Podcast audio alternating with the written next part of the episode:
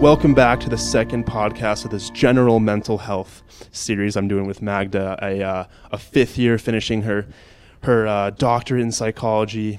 Pretty sweet. I'm Max Burvey, again, your host. My final podcast session with you guys. It's been amazing.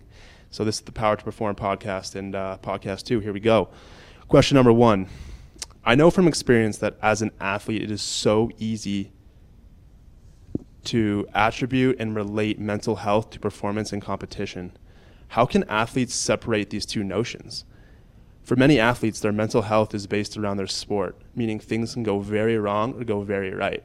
How can athletes try to separate having reliance on sport for mental health, if you get what I'm saying?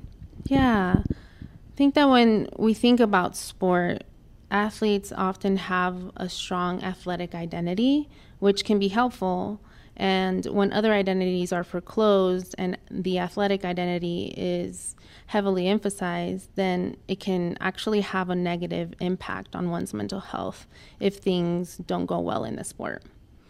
In order to protect your health, uh, it's really important to recognize that playing the sport is what you do and it's not necessarily who you are switching your mindset to focus on aspects that are within your control will eventually allow you to have a healthy mindset.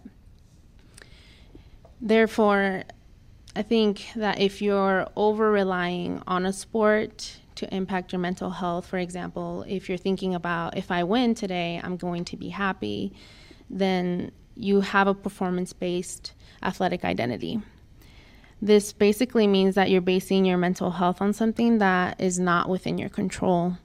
And this is unstable and it can definitely lead to negative self talk, depression, and poor coping mechanisms, especially when things like an injury occur or you're ending your your career or there's a really poor performance that occurred within within your sport. So, in order to get away from this mindset, I think it's really important to try shifting to a healthy athletic identity. Something that you could do is where you recognize your achievements in your sport and you don't define it within yourself. You have value because of the type of person you are, which is more important than what you can do. And with that, you can still recognize the impact athletics has had on your life, but instead focus on what qualities you've developed from being an athlete and how those qualities can play out in different parts of your life. An example um, would be maybe being an athlete has developed you into a team player, someone who is mentally strong, and someone who enjoys being challenged reflect on how you can take those qualities into your next chapter in life after your college career is over.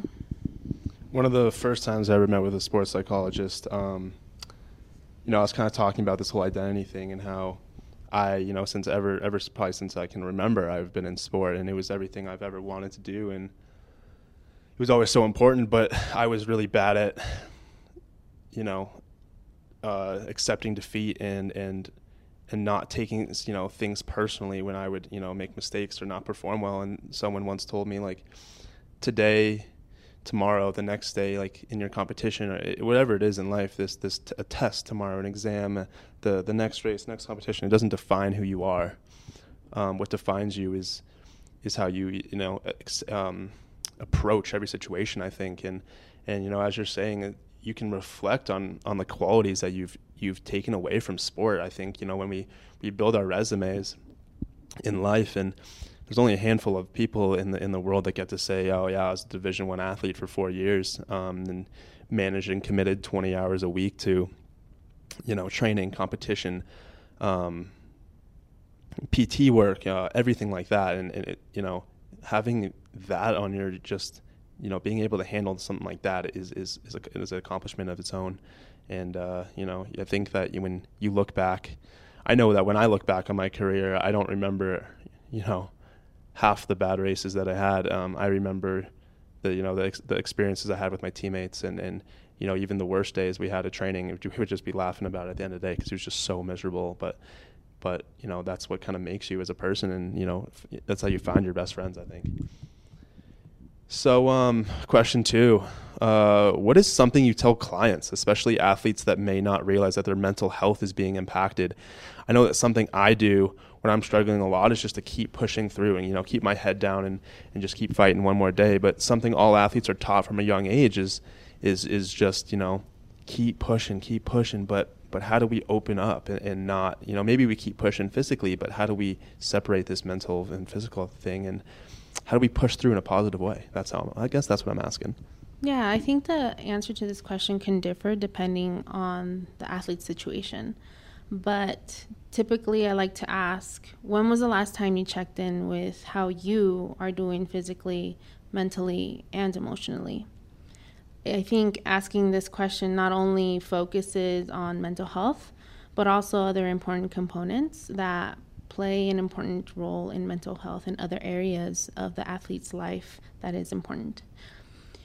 Keep pushing through, I think, essentially has an underlying meaning of ignore your emotions, which can then translate to ignore your mental health.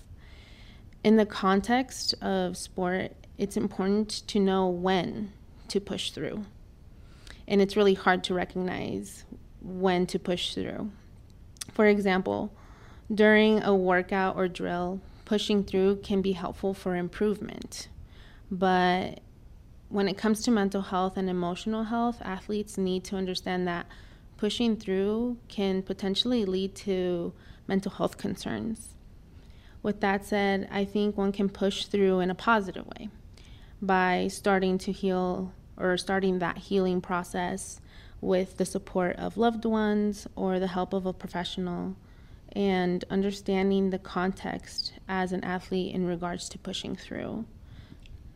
Yeah, I think um, it's sometimes like I know I've struggled with, you know, separating the, this these pushing through ideas where it's like, yeah, you know, in training I can put my head down and put and you know go through, and then I think a lot of it is you know we'll be mentally and emotionally exhausted by the end of the day, but I think sometimes you have to realize, like, look at it and be like, okay, am I exhausted from today, or am I exhausted from this repetitive, like, this repetitive hole that I feel like I'm in? But even I think a lot of that, like male athletes especially, don't realize that, um, and it's you know, I think you know, checkups, you know, like like you go to the doctor, right? You check up, do physicals, all that, but I think you know that should be something that male athletes especially are doing um, is, is, doing that and, and seeing oh wow maybe i need someone to tell me like or to show me that maybe i'm struggling a little bit more than i thought i was or it's not just me being tired at the end of the day it's a little bit more than that. So uh, let's hear a takeaway. What do you got for us? Yeah i think it's really important to focus on what's within your control and being able to identify it uh, especially when it's coming or when it comes to your mental health being able to do this, you're essentially going to set yourself up for success. Yeah, it absolutely makes sense. And I think it's, I know, and especially as, as we progress as society, I think it's going to be more and more important. Um, and I think athletes are going to realize that they're going to be better off as athletes and people at the end of the day when they're not just looking at, you know, how much they can squat in the gym. they're looking at they're looking at you know what they can endure mentally. So anyway, thank you so much for joining me. Yeah, of course.